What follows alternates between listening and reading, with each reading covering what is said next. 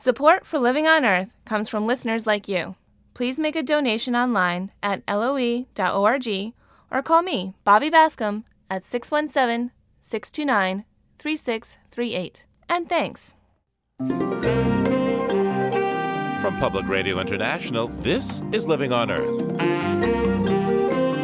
I'm Steve Curwood. As Earth Day reaches its 38th birthday, green is becoming the new red, white, and blue, as love of country is increasingly being seen as love of the land. The more we connect people back to the magic of the places we live in, the more they will respect them and take the tough actions that we all need to take to be uh, living in better harmony. Cities move to become more livable. Also, this Earth Day, the environment is showing up in more and more business plans to the applause of some activists. For some problems like global warming, it's really not the question of saying, don't do this, don't do that. We, we have to get corporations, engineers, entrepreneurs to be at the center of problem solving if we're going to get the innovation that we need. But others say corporations are a big part of the problem. That and more this week on Living on Earth. Stick around. Support for Living on Earth comes from the National Science Foundation and Stonyfield Farm. From the Jennifer and Ted Stanley studios in Somerville, Massachusetts, this is Living on Earth. I'm Steve Curwood. This year, Earth Day is 38 years old, and we know what that means. It's nearly middle aged. Time to settle down. Gone are the bullhorns and barricades of Earth Day 1970 when millions paraded to protest the ecological destruction of our planet.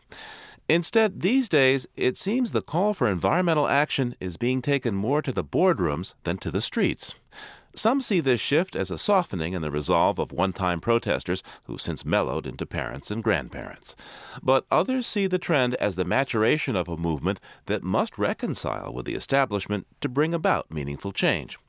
We'll hear from both perspectives today, and we start with Fred Krupp, longtime president of the Environmental Defense Fund and co author of the new book, Earth, the sequel. Hello, Fred. Hi, Steve. How are you? I'm good. And tell me, uh, your book title scared me a bit Earth, the sequel. Does this mean we're going to need another planet? No, it means that uh, we all know the current story melting glaciers, rising sea levels, strengthening hurricanes, dying coral reefs. It's sort of like a slow motion sci fi horror movie unfolding before our eyes, and the stakes are very real and very grave. The sequel is all about how we get out of this fix. It's a hopeful story about inventors and engineers figuring out what we need to do to generate clean energy and, and have a future thriving planet. Now, in your book, you describe this energy revolution that'll solve global warming and, and go down as one of the greatest transformations in history. But these revolutionaries that you that you talk about, they aren't environmentalists; they're they're entrepreneurs, I would say. They are indeed. You know, it's it's an irony that the profit motive got us into this fix because the market system doesn't account for the cost of global warming pollution that we throw into the air.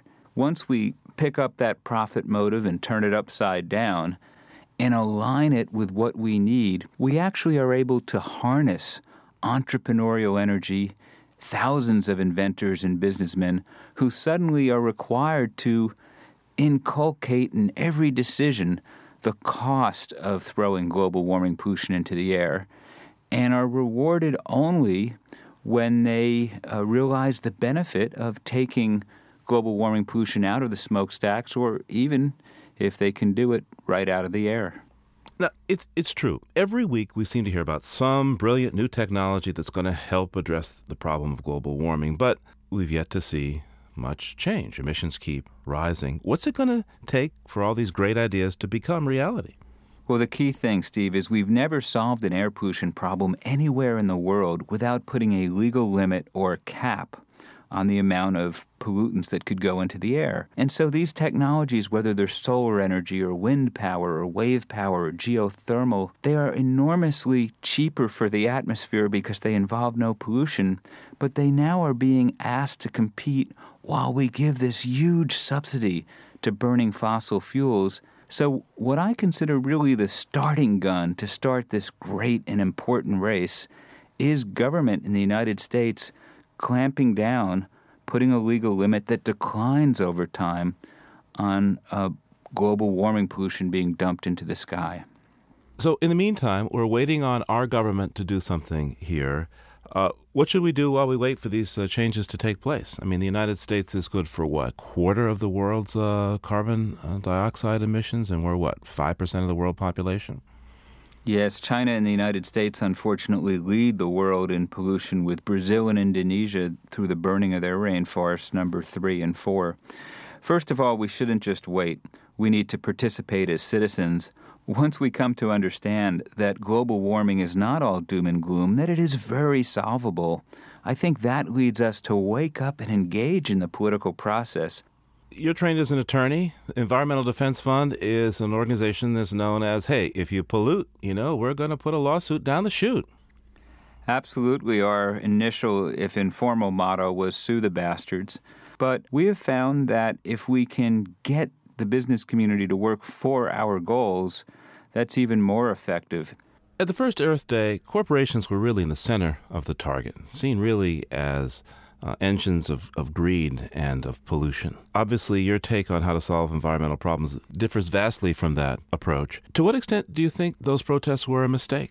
I don't look back with regret. I think it was important that we check the worst abuses. It was important that we ban lead. It's important that we get mercury out of the system. There's some abuses that just need to be banned and outlawed. But for some problems like global warming, where pollution is so widespread from so many activities, it's really not the question of saying, don't do this, don't do that. It's the answer that has to be constructing the future, we, we have to get corporations, engineers, entrepreneurs to be at the center of problem solving if we're going to get the innovation that we need. In your view, what can't the market do for global warming? The market can't do what only we as citizens can do, and that is say to our elected officials, enough. We need a legal limit or a cap that declines as fast as the scientists tell us it must decline. The market can't and will never do that. That's something only you and I, as citizens, can do. And it's time to rise up and demand that every senator and every congressman be for a strong climate change bill. Fred Krupp is president of the Environmental Defense Fund and recently wrote Earth, the sequel, together with Miriam Horn. Thank you so much, Fred. Thank you, Steve. David Korten is far more skeptical about the willingness of business to address the profound challenges of environmental change. Mr. Korten is an author and social researcher whose books include When Corporations Rule the World, as well as his latest volume, Great Turning From Empire to Earth Community. He says solving the world's environmental problems will require much more than the current trend of corporations painting themselves a glossy shade of green. Well, I think it certainly reflects a change in the public consciousness, an awareness on the part of corporations that they had better appear green or they're going to lose a lot of consumer loyalty. The unfortunate reality, however, is that the institution itself is legally structured in a way that it is very difficult for it to make any choices that do not increase its profits. In recent years, more and more environmentalists have been advocating market solutions to our environmental problems. What are your views on these types of arrangements? Well, basically, you know, if you if you can give the big corporations enough subsidies so it's worth their while to uh, move move ahead with environmental technologies, uh, they will respond but that is is going to be normally at an enormous cost to to taxpayers. And the thing that's often not not mentioned is if you're increasing the profits of corporations, you're basically serving the interests of the wealthiest investors over the uh, over the working people who actually produce goods and services. In these recent years, we've seen a green version of virtually every product coming out on the market, whether it's a, a car that gets better mileage, or a cleaner that's less toxic, or a home uh, that has a, a, a, lower carbon footprint. Um, to what extent can we consume our way to conservation? If we substitute a green product for a uh, uh, a toxic or energy inefficient pro- product, that is uh, uh, that's an advantage. But uh, all of this misses the point of of the extraordinary seriousness of our of our global scale problem.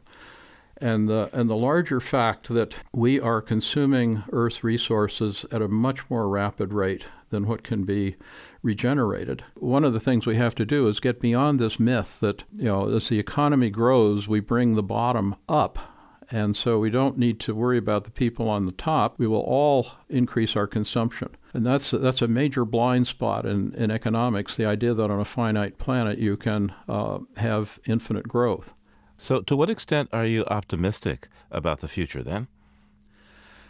Well, I sometimes, frankly, Steve, get, get very scared because the rate at which our environmental systems are collapsing is terrifying.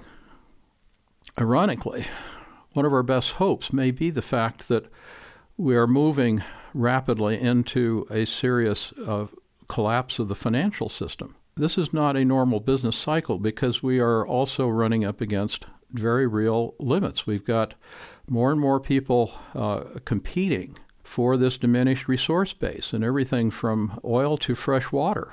And this is not going to be a normal recovery. Now, as harsh and as difficult as a financial collapse will be, it could in some ways be considered a blessing because it forces us to, to step back and ask some of these deeper questions about what we want and, and to consider reforms that that previously were off the table, very much like what happened with the with the Great Depression of the 1930s.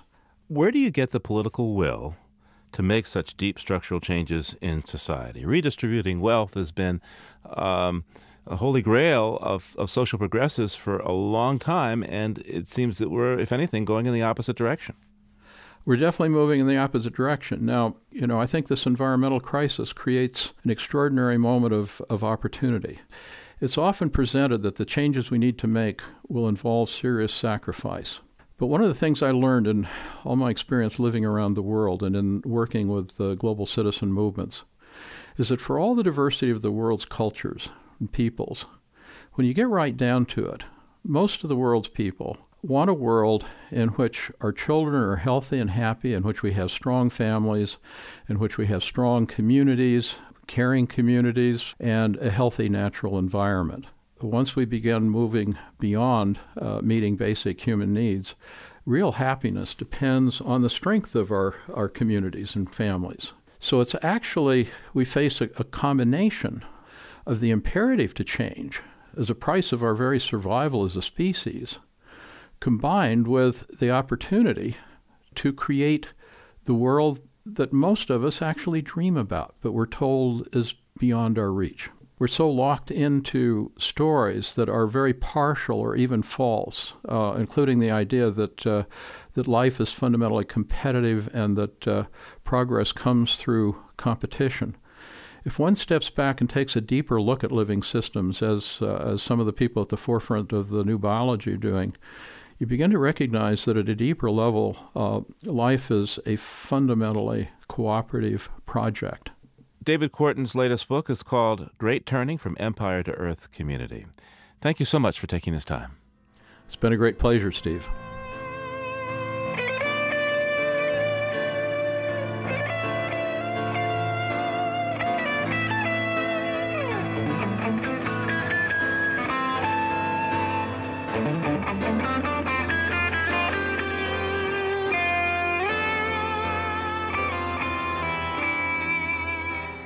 Coming up, How Green Was My City? Keep listening to Living on Earth.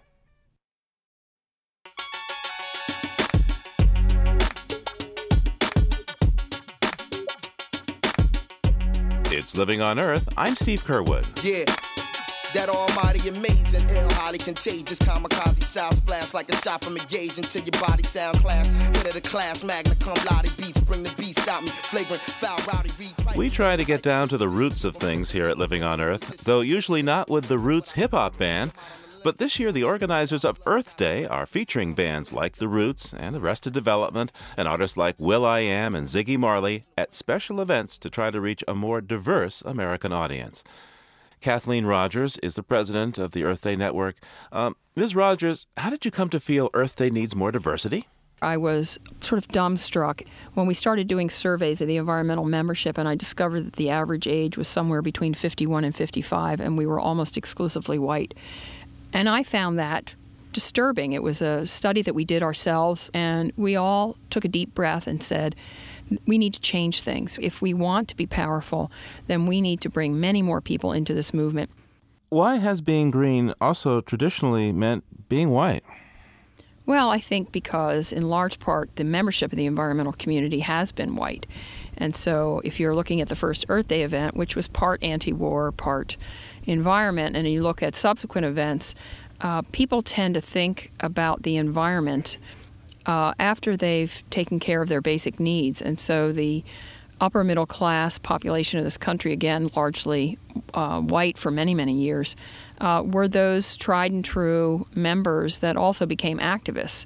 We didn't concentrate on reaching out to other demographics in this country the way we should have. And now I think uh, there's a huge effort to change that. And Earth Day this year is not really the kickoff of that effort because it has been going on for some years, but it, it will, I think, turn out to be a, uh, I hope, watershed of, event in terms of how we define ourselves and describe ourselves to the community. So the people that participate are African American, are Latino, are seniors, are the very young.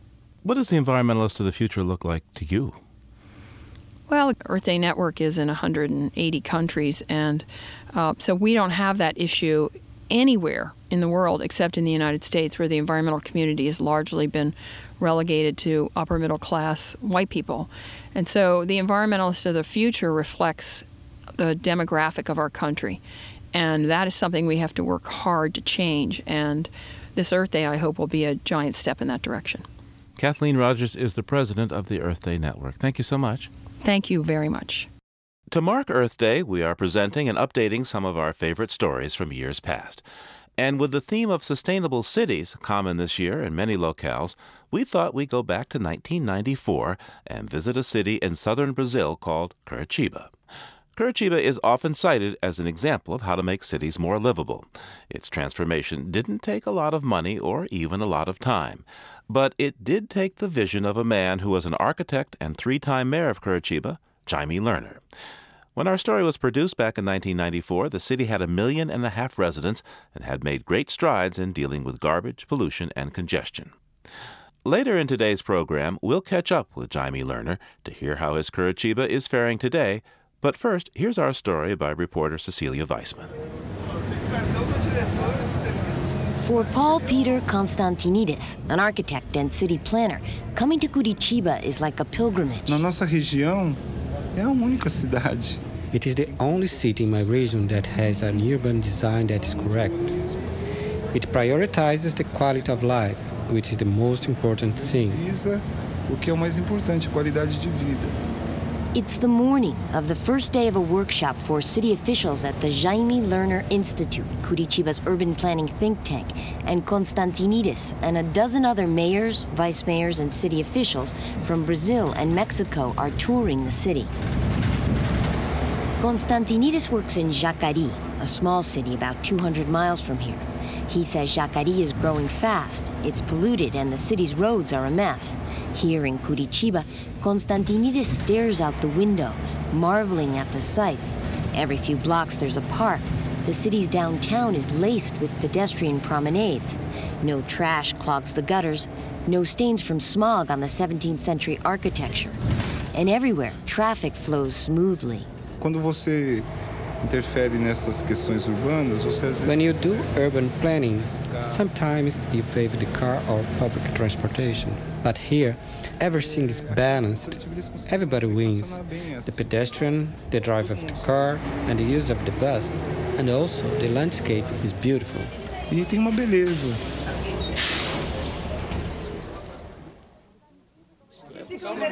The first stop is Curitiba's University of the Environment. Set up by the city government, the university provides free classes to citizens on everything from botany to recycling. A walkway made of rough boards winds across a marsh and through dense forest. It leads to a clearing surrounded by walls of sheer stone. Black-necked swans glide across a pond, and classical music is piped in over a loudspeaker. Until a few years ago, this was an abandoned quarry. When Curitiba's three time mayor, Jaime Lerner, saw the space, he had a flash of inspiration, sketched out a rough design for a small building made of recycled materials, and a couple of months later, the university was completed. It's low tech and low cost ideas like this that the city officials have come here to see. Muito, mas muito lindo mesmo. E ah, quem teve a ideia né, de, de fazer isso foi um. This is very beautiful. Whoever had the idea of doing this is brilliant. Manuel Tomé is a top official in a city that's the capital of stainless steel production in Brazil. He says that smelters have polluted his city and left large tracts of vacant land. He came to Curitiba desperate for solutions. Eu vou me bater de, por todos os meios, de todo, para ver se procuro, se acho inspiração. Se I'm going to do anything. Um Find anything. An inspiration, a quarry, a pile of rocks, whatever, to see if I could do something similar to this. I came to see what works and see which ideas I can steal. Naturalmente.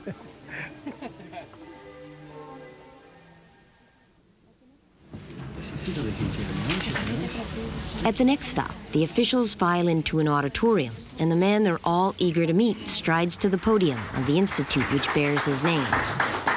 Eu tenho a honra de recebê-los aqui no Instituto. I have the honor of receiving you here, Jaime Lerner tells them, at a time when cities can play a decisive role in the future of our country. Exercer um papel muito importante na mudança do nosso país. The son of Polish Jewish immigrants, Lerner is an architect and urban planner. For most of the last 25 years, he's been mayor of Curitiba and masterminded the city's environmental urban design. Legally, he can't become mayor again, but recently he was elected governor of the state of which Curitiba is the capital, and Lerner consistently tops public opinion polls as the most popular politician in Brazil. Admirers come from all over the world to listen to Lerner's gospel. I'm sure that every city in the world, in less than one year, can improve in environmental issues. It's very important the start of the process of change in the city.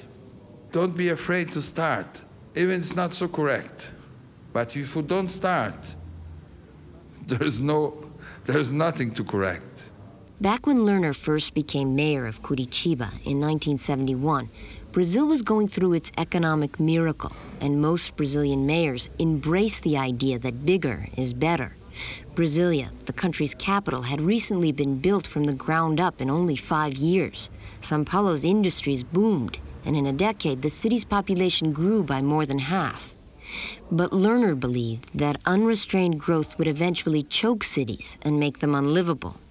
So he hired a team of young architects and urban engineers to develop cheap and environmentally sustainable solutions to basic urban problems, like public transportation and garbage. They built special schools for street children and converted old buses into roving classrooms to provide job training in typing and hairdressing for people living in shanty towns. Lerner says it's crucial to start small and look for simple solutions. There's a lot of people sellers of complexity. And sometimes it's not the question, it's not so complex. I think one of the secrets of Curitiba, we are not afraid of trying simple solutions. Like Curitiba's reforestation program launched 15 years ago, the government provided saplings, and the citizens rolled up their sleeves to plant them a million and a half trees. Now Curitiba has more green space per citizen than any other major city in Brazil. When the people they feel respected, there is that, that kind of a shared cause, the people with their city. And th- that means a lot. After meeting with Lerner, the officials split up into small groups. A group of Mexican officials and bus drivers from the city of León, Guanajuato, decide to check out Curitiba's transportation system. Está muy mal. The system in our city is very, very bad. Muy mal. No hay Rafael Fernandez Perez works in the Office of Urban Affairs in the city of León. Mucha de la gente de León no se sube a los camiones. Hardly anybody gets on buses in Leon. No children, no pregnant women, no middle class or older people. Sube al camión el que The only people that use them are people who don't have any choice. Other people travel by cars, so the traffic jams are terrible. Here in Curitiba, they have three times more cars than us, but people don't use them very much. Pero no los usan. The officials pull up to Curitiba's transit authority, where the manager of operations starts off his presentation with a videotape touting Curitiba's bus system. On the screen, sleek buses whiz through the city streets, carrying smiling passengers. The narrator explains that an efficient bus system can save money, reduce air and noise pollution, and improve the overall quality of life of a city. Curitiba, ligerito, en la dirección del futuro. When Jaime Lerner first became mayor, he was urged to build a subway, but decided instead that the more practical and cost efficient solution was to improve the city's bus system with a network of express bus lanes linking downtown to outlying areas. Now, a third of the city's residents have switched from cars to riding buses, and exhaust fumes have been reduced by a third. The system pays for itself. The government contracts out to private companies on a competitive basis. The city collects fares and in turn pays the bus companies by the number of miles they drive each day. On the other side of town, Ricardo Ontiveros, a sanitation commissioner from Mexico, is inspecting Curitiba's recycling program. La basura es un problema. Garbage is a huge problem. The only thing we do when we take it to a landfill, it's like the servant who sweeps the house and hides the garbage under the rug. There will come a day when garbage will suffocate us totally. Pero el problema no se acaba. In Curitiba, a fleet of green trucks owned by a private company goes door to door to collect recyclable material. 70% of Curitiba's residents recycle, the result of a massive education campaign in schools and middle class neighborhoods.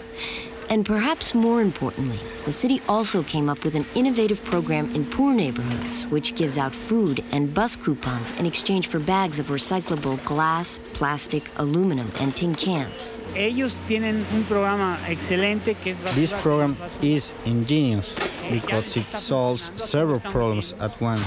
The poor have an incentive to recycle, and at the same time, they're encouraged to use public transportation. And at this facility, the recyclable material is separated by homeless people and recovering alcoholics who work in exchange for a small salary and room and board.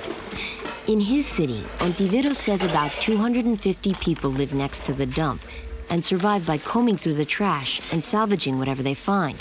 He says many of these people get seriously ill. Es degradante para la gente. It's degrading to work in a dump. It's humiliating, and it shouldn't be. No debe ser, no debe ser. Ontiveros says he'd like to give the people back home jobs in a plant like this.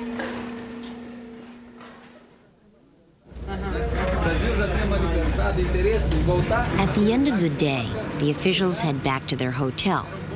Many of them are reeling with possibilities and trading ideas about the new programs they want to establish when they get home.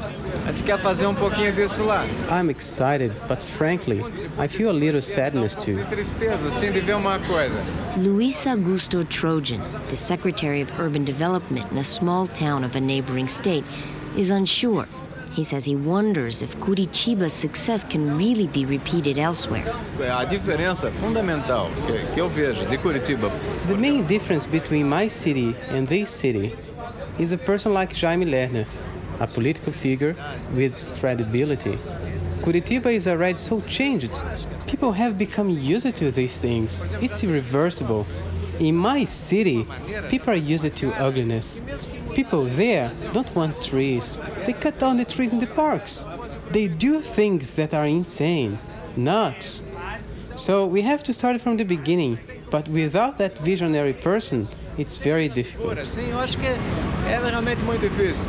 A man sitting nearby has similar concerns. Alexandre Pires Siriero, from the state of Rio de Janeiro, says that residents of Curitiba are very different than the people in his city. Culturalmente, já começa pela parte cultural, entendeu? A- a- Aqui as pessoas estão preocupadas, estão sensibilizadas. É muito mais difícil você sensibilizar. In my city, the culture is very different, and the climate is different.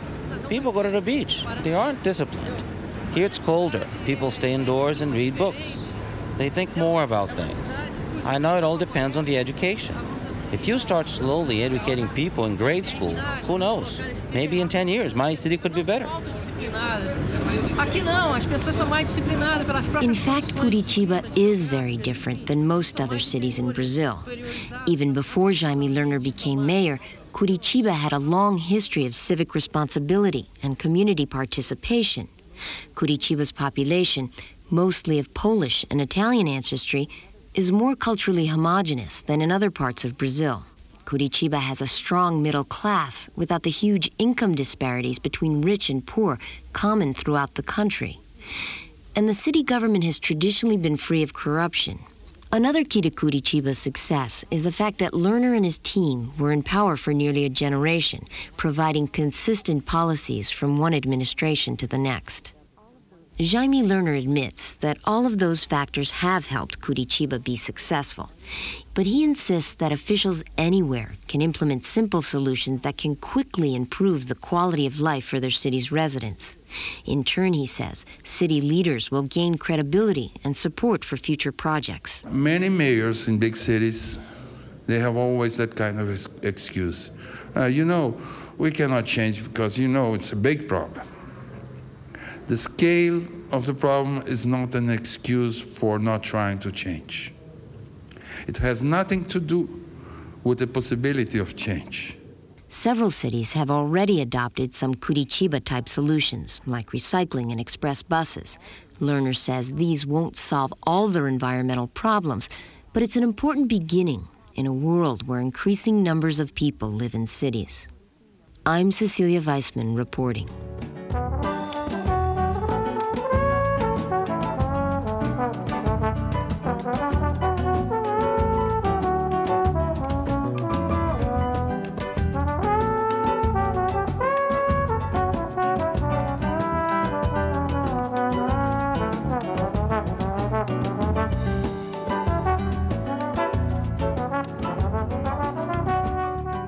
Coming up, 14 years after we first aired our documentary on Curitiba, we speak with Jaime Lerner, the man whose vision helped create the model sustainable city. I think the merit of the credit of Curitiba is we had uh, the courage to make simple solutions.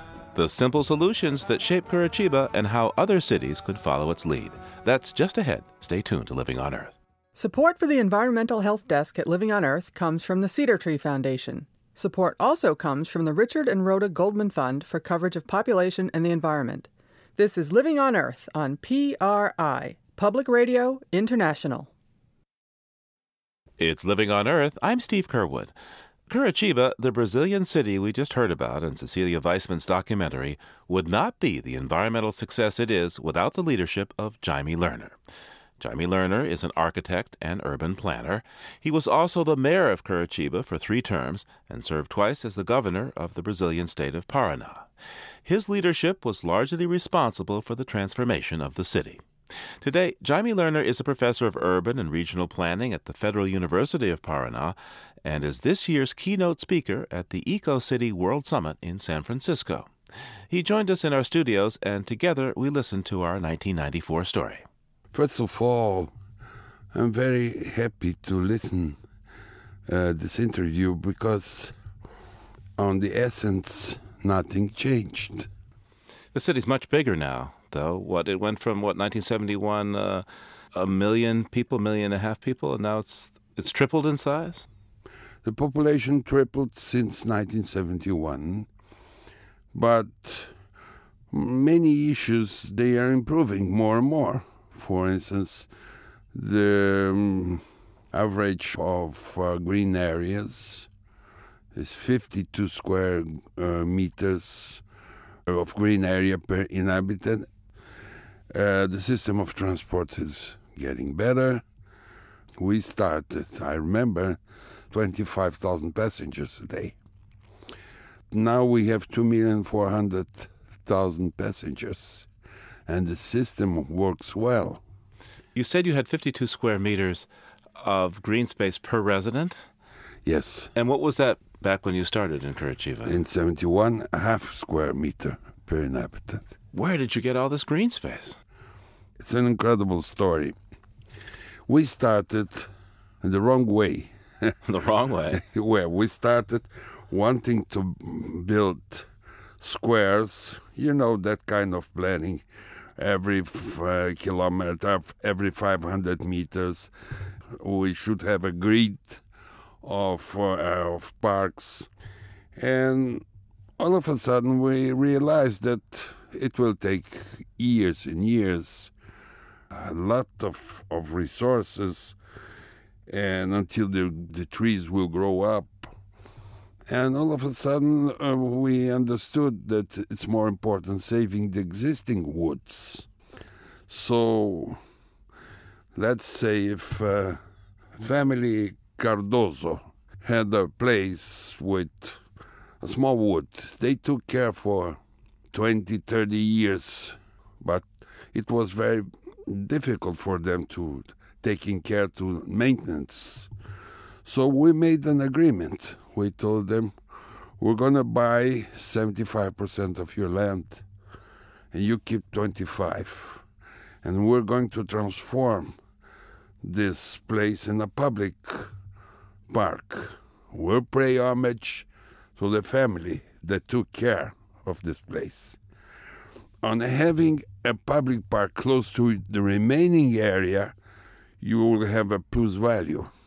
But the condition is we have to buy for less expensive uh, price, and we made 98% of agreements.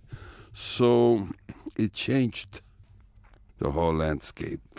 Now, as I understand it, the city of Curitiba has the highest rate of separating garbage of virtually any city in the world. What, some 70% of residents at this Yes. point separate their trash for recycling. How did the city achieve such a success rate? I think the the reason was we started with the children. We teach them in all the children in all the schools how to separate during six months. After the children they teach their parents. And at that moment it was easy to make a campaign that they knew how to do it. So I think more and more the children they are going to play a very important role in the future. That's why I'm obs- obsessed about the idea of trying to teach sustainability to the children. There's a quote of yours, which I find quite interesting. It says, Creativity starts when you cut a zero from a budget. What do you mean by that? Sometimes when you cut two zeros, Okay. having too much money, you don't have creativity. So it's very easy when you have too much money. It's very easy also to take the wrong decision. Okay, everything is possible. So I'm looking many cities in the world how much they are wasting with ideas that it doesn't work any longer. Many cities they're trying to build very um, costly systems of public transport. But it will take 30, 40 years to build one line. And uh, a very good bus system on surface can cost 100 times less expensive per kilometer, and you can do it in two years to three years. Now, you're not talking about the famed Second Avenue line in, in Manhattan, in New York, that was supposed to start back in the 1960s and Yes, has just begun digging now. yes, And that line will cost, what, several billion dollars? $4 billion. And if Jaime Lerner were in charge, you would do. I could save some money for the city. Yeah, how exactly? The city of New York, they could transport 2 million passengers per day and very, very c- with comfort on surface In buses. In buses right now.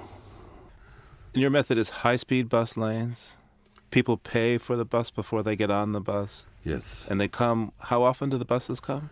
You have to propose a good frequency. It has to be a reliable system. So the question is don't wait more than one minute. You'll have a wonderful system. Not wait more than a minute for a Yes, bus? yes. In Manhattan? Yes, you can do it. In all these years, what was the one thing that really amazed you, that just vastly exceeded your dreams? I remember planting trees. We started the campaign in 72. At that time, we didn't have the technology to having big trees. So we have small trees. We had to plant very small trees. So that means you have to take care. We made a campaign, and so we're giving you mm, the shade. You have to provide the water for the trees. I thought we were going to lose the half of the trees. We lost only 5%. So what amazes me is how people they react when they feel respected, when they understand something which is desirable. You have to trust in people because they can do much better than you imagine. Always. Jaime Lerner is the three time mayor of the Brazilian sustainable city Curitiba and twice governor of the state of Paraná, Brazil. Thank you so much for coming by. Thank you. From a sustainable city in Brazil, we take you now to the city of Lakes, Minneapolis, Minnesota. Earlier this month, Minneapolis released its 2008 Green Print report, updating progress that city has made towards its sustainability goals. R.T. Rybak is the mayor of Minneapolis, and he joins me now on the line to talk about the greening of his city. Mayor Rybak, welcome to Living on Earth. Uh, I'm very happy to be here. Now, Popular Science magazine recently rated Minneapolis the 11th greenest city in the country. And I suppose you took And some... we demand a recount. You demand a recount. Well, St. Paul was 12. well, that's a wonderful thing. I think Minneapolis is uh, is doing some wonderful things. So are a lot of other people around the country too. Well, congratulations, but of course, what are you going to do to be number 1? Well, I think one of the most important things is really engaging our citizens to be involved in those both big and little things that will make the city sustainable. So uh, we've challenged everyone to be part of the what's called the Minnesota Energy Challenge. They look at their own lifestyle. The city does as well, and we collectively try to reduce uh, as much of our uh, CO2 as possible. And uh, so far, we've had about 3,100 citizens sign up to uh, to save 21 million uh, pounds. Tell me about uh, your specific grant program to help uh, Minneapolis deal with climate change. We put out micro grants, uh, $1,000 to $10,000, and had a series of actions, some as small as uh, a community organizing group working with Somali women, teaching them to ride bicycles so they can commute that way. Another neighborhood organization distributing clotheslines to replace dryers. a lot of community organizing uh, among, along the idea of what you can do in your own neighborhood. What can a city like Minneapolis do in the face of gasoline headed to four and five dollars a gallon or more? And, and of course, it does generate uh, carbon dioxide when it comes back out the tailpipe. In particular, what are you doing to get people out of their cars? Clearly, there are many things you can do uh, to attack climate change, but if a third of our greenhouse gases come from cars and traffic, then the, uh, the single largest issue is alternative transportation planning.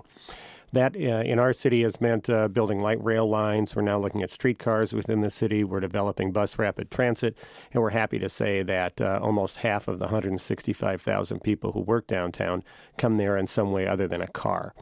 Minneapolis's climate is not perfect in the winter, but it is the second second best bike commuting city in the country, and that's what's so incredible about uh, about the people here is it's not an impediment. The Mississippi River runs right through the middle of uh, parts of, of Minneapolis. It's not particularly clean there. What are you doing to improve water quality? One of the things that happens when you get a new job like mayor is that they give you a bunch of dirty little secrets you didn't know about when you uh, first wanted the job. And in my second week in office, they came in and told me about what was called combined sewer overflow. That uh, when there were uh, extreme rains, that um, our our system would overflow and raw sewage would go into the Mississippi. Well, that was obviously not something that we could tolerate. So we launched a very aggressive program to prevent those overflows, and it, it involved uh, working with building owners to have them disconnect from the sewer system. It uh, dealt with giving credits to homeowners for permeable surfaces so the water would seep in rain gardens, uh, rooftop gardens. And I'm really proud to say that as of last summer, we had no incidents of that, which was very good. It's also important in a city that is filled with not only the Mississippi River, but uh, many, many lakes, that we continue our aggressive street sweeping and educate citizens that their lawn is a beach. Anything they put on there goes right into the lakes. And if you don't want to swim in it, don't put it on your, your lawn. In the short term, though, how do you pay for all of this? Well, you have to make choices, and there is a, a green premium that people pay, and I think that's wrong. But I think we also have to take those aggressive steps, even if it means a little more in the short term. And I think we need to get ourselves back in harmony with the planet. That doesn't mean having your head in the sky, but it does mean really laying out to citizens what's at stake here. I talk a lot about the natural beauty of the extraordinary place we call Minnesota. And Minnesota sits um, in a pre settlement uh, where the big woods met the prairie if we think about that and think about the poetry of a prairie and a big woods, think about a place where water flows in three directions, people begin to reconnect with the uh, the land that they're part of. You do not destroy something you love. And I think we have so uh, taken our land for granted that the more we connect people back to the magic of the places we live in, the more they will respect them and take the tough actions that we all need to take to be uh, living in better harmony. R.T. Rybak is mayor of Minneapolis, Minnesota. Thank you so much, Mr. Mayor. Thank you. It's fun to talk about this.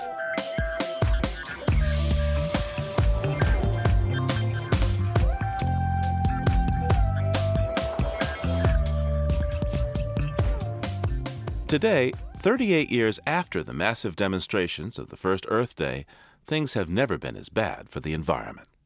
World population has ballooned from less than 3 billion to over 6 billion, and it's still rising, along with greenhouse gas levels that are on course to ignite climate catastrophe. Species continue to disappear, and just recently we heard about some salmon of the Pacific Northwest apparently going the way of the buffalo, passenger pigeon, and dodo. If that's not enough bad news, government researchers are now telling us that a chemical widely used in plastic water and baby bottles called bisphenol A might be harmful to children's brains and reproductive organs. Whew. And as the environment gets poorer, so do people. Some folks made a lot of money in the tech and real estate booms, but as each bubble has popped, as a whole, we've slipped further behind. Today's credit crunch, the weak American dollar, and soaring gas prices show the tightening that's been going on. I only have to look at my own life to get a handle. Just before Earth Day 1970, I was earning my way through college as a junior fill in radio engineer for CBS. That summer job paid $500 a week with overtime.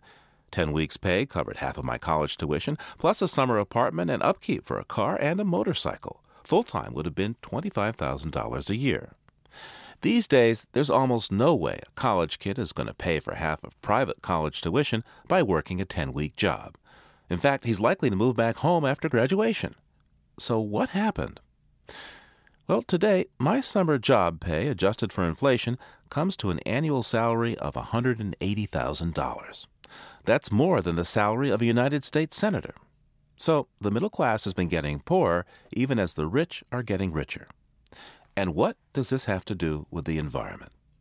When people are poor, there is no time for sustainability. There's no money to update or replace energy hogging homes and cars when credit cards are maxed out. And there's no time to cook a meal of locally grown food when all the adults in a household have to work every day just to afford a fast food drive through. So it's clear that when our economy is down, so is our environment. And when our environment is down, so is our economy. Dirty air, dirty water, congestion, disease, and disability, not to mention the stronger storms and floods and droughts of climate disruption, are all costing billions, if not trillions, to address. The lesson of ecology is that everything is connected.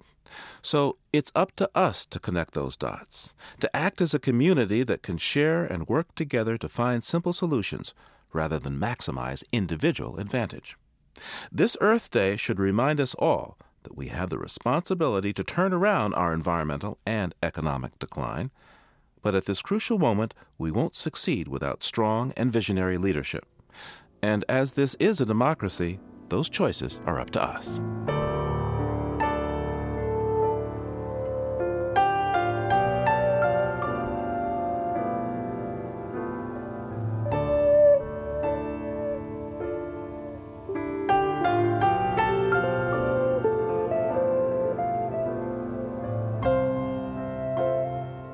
In honor of Earth Day, we leave you this week with some voices from the western part of our country. Self, I recycle, I take the cans and I put them in separate bags, and you know, that's as much as I feel like I can do. Living on Earth's Ashley Ahern asked people from California to Arizona to Missouri what they're doing to care for their patch of America. Well, we try and grow our own, some of our own food, and raise some of our food with uh, some chickens, and we raise some beef and a nice vegetable garden. At home, I use a portable heater to, to heat only one room, and you know, a bedroom, and other than that, then we don't use a heater. Well, it's easier to say than do. We have our air conditioning set at 80 in the summer. We have our heat set at 65 in the winter. And our kids, when they come, say, Oh, it's so cold in here in the winter. And I say, Put on a sweater. Every day is Earth Day.